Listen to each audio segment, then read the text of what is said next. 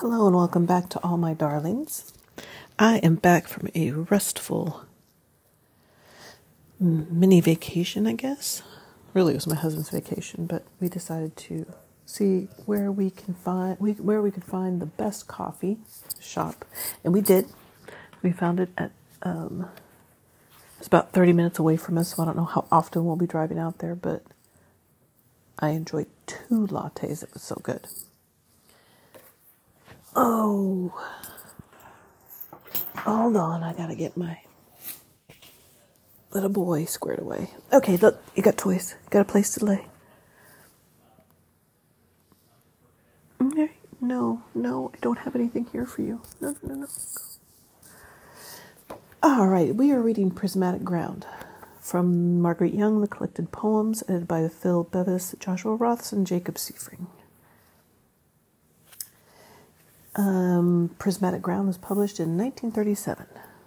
I have this collection of poems. I read some of them. Um, so far, nothing's really stood out for me, but I will read them and you can decide for yourself. Silken Hair.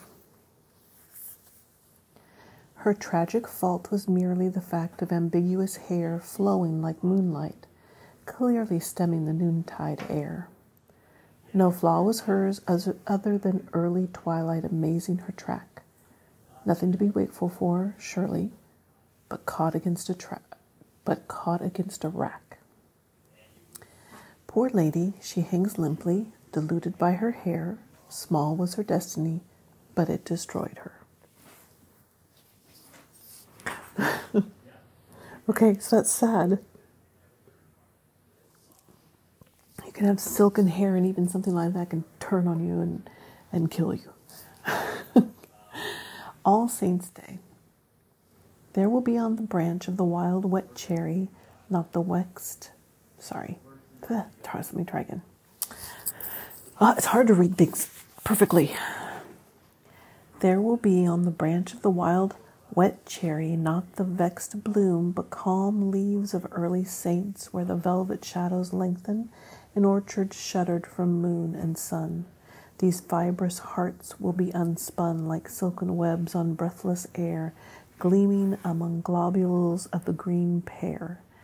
Dim leaves of seraphim, gold flood of flesh gone dim, will drift above the azure dust of eyelids closed, like wildest starlings startled, swept by storm.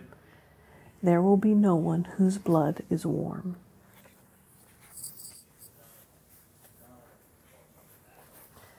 Dubious ground. He who in a gray field is a sleepwalker is always aware of the dubious texture of the ground where gold eyes stare. He walks lightly with the small sound of dew stopped in the air. Twilight on him is the blown silk hair of creatures startled there.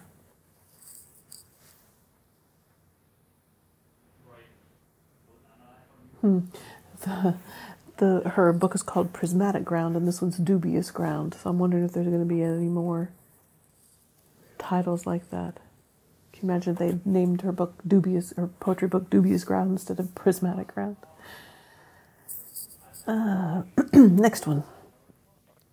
Biography. The angels wept in their distress to see young Harry playing chess with Lucifer, the wily one, through moon's eclipse and burning dawn until all things he had, he had were lost, not bartered back at any cost, and all he would not have likewise was watched by speculative eyes. They mourned to see him in a trance, relinquishing each grave advance, immersed in thoughts of many things beyond the pawns, the queens, and kings, and plaintive calls of whippoorwills that dripped from out the farthest hills, an old ballad, a witch's name, a wraith of smoke, but not the game.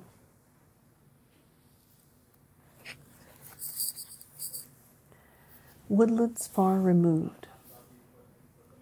There is a gallant hunter who goes flashing forth at morning. Oh, publish on the rocks and sky and in the streams a warning. For he whom nothing small eludes is coming through the fields to bag for Dinah's empty pots what easy killing yields. But neighbors peering from their blinds behold a sorry sight when he, alas, how shamefully, droops home from hunt each night. From woodlands far removed he comes with half regretted words that he has stood all day and watched the bright, unfrightened birds. I like that one. Spring. Envy not spring her innocence. The creature coiled within the womb has not the high indifference of one who flowers from a tomb. Under the thunderous heartbeats, she contrives her delicate masonry. She plants to flower. She dreams of bloom.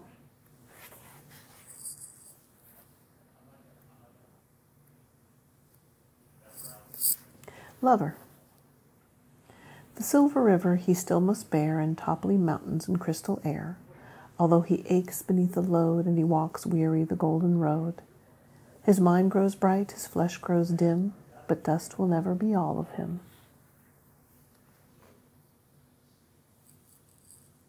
Gulliver. If the grape scented air has clarified shrunken eyes, or startled from immortal hair sullen birds darkly did rise, he has grown so dim now we cannot tell at all, but cross the wasted brow, impelled by peril, where leveled as a grey field spotted by no sun, he lies obscurely stilled, strangest horizon.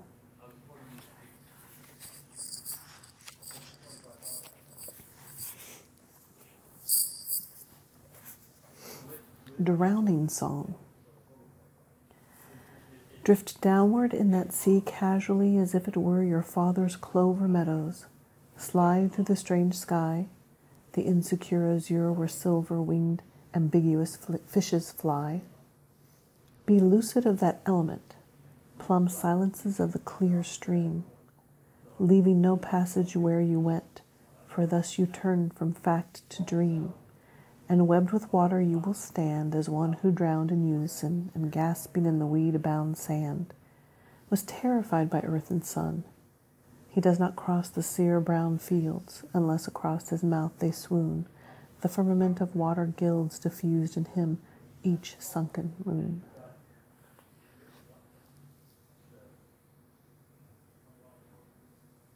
And that one we get a hint of her thing with dream and reality, for thus you turn from fact to dream in that poem. Anthology piece. These moonstruck syllables she utters draw as the moon the angry waters, arching in foam on lonely beaches, beyond all ships, all birds, all reaches. Remember by these the mouth of her, foresee the fugitive pale sphere by fragmentary skies conjure the girl binding up her hair. She was quiet, having little to do with the unquiet fa- flame.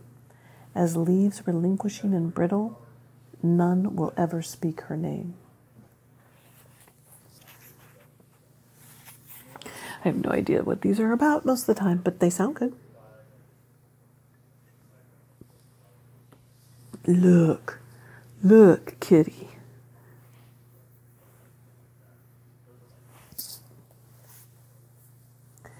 Elegy for the body. What metaphor of bird or flower can make her heart to beat again? What sudden start of astral rain can waken her? Oh, she was plural. She multiplied. All sparrows fell if once she died. The snow of death was her last breath to breasts in whom her heart will bloom. Her leaves are tidal, her moons resurge, but she, the girl, does not emerge. A flower, a bird can speak the word, but imageless is quietness.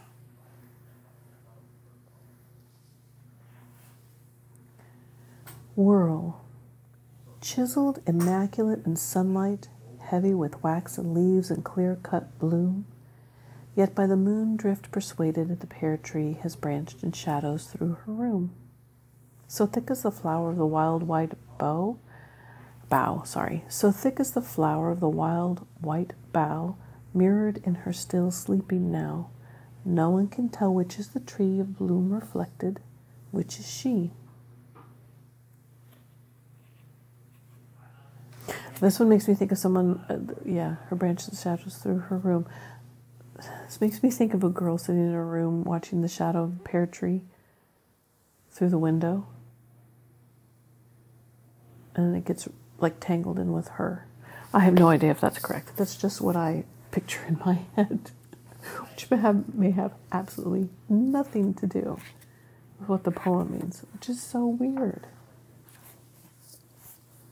We're going to read a couple more.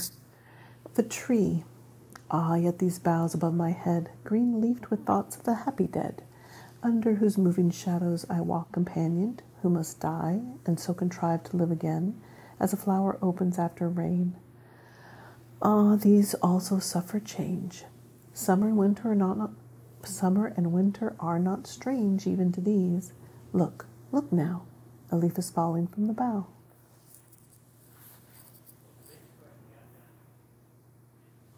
I always felt in Miss MacIntosh, my darling, that she has this thing about the these motifs about the changes of the seasons, um, and what that means. And she, I always get the feeling in the back of my head that she's referring to, know, the Greek and Roman explanations like Persephone and things like that um, in the book.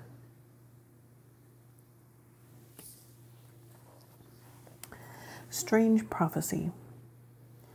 Only by bees will. Hold on, let me try this again. Okay. Only by bees will be visited the lonely portals of the dead. They will come intent on trade of light within that house of shade. Yea, yellow light of wild, clear honey will gild the darkness none can see. The skull's enigma, what it was, become a hive for honeybees. That one's cool. That imagery in that one is cool.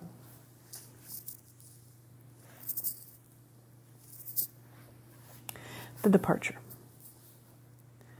Through fields of glowworms and seraphic darkness and wild blue stems where her blood was, shaken small by wind, autonomally walks the lady thinned in the wake of hawks.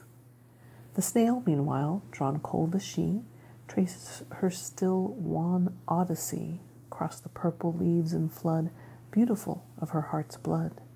Before the blur of silver snow, a sign of her, where did she go?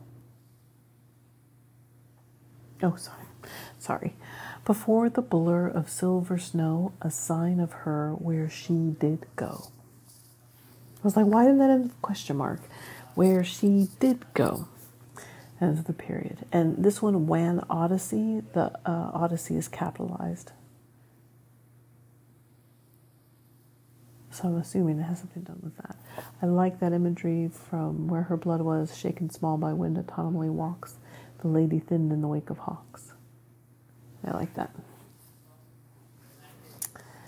Um, let's see. Maybe maybe two more, maybe one more. Death in Lilliput. In Lilliput, where the night is a firefly and the wild grasses curve obscuring the sky, the giant stumbled on his own shadows. He clawed at the wan, blue under meadows, and startled the lady out of her sleeping.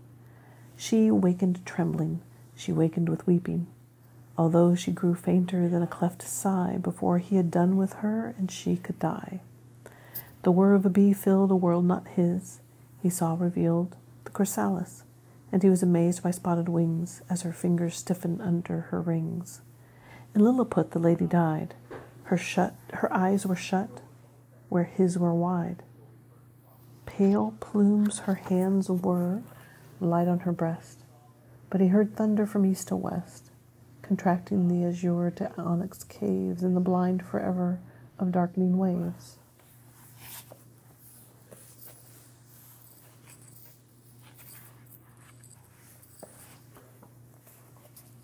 Last one Archer in a World. Now, in a world which, was no, which has known its ending, where skies were darkened with falling hawks, where fields are blackened with withered corn, who is the archer intently sending his accurate shafts against hoar rocks? No fluent creature will be born in this pale world absolved from dreaming. Superfluous is his bright bows gleaming where the heart is past its breaking. But red with his blood are the archer's quarries, red with his blood above the hill. For where his arrow strikes, there is this extending him this skill, this furious anger of one with breath left alone in a world of death. I was going to say the last couple seemed pretty. There's a lot of death in her poetry. And contemplating it. Interesting. All right, we're going to stop there. Thank you for listening. Bye.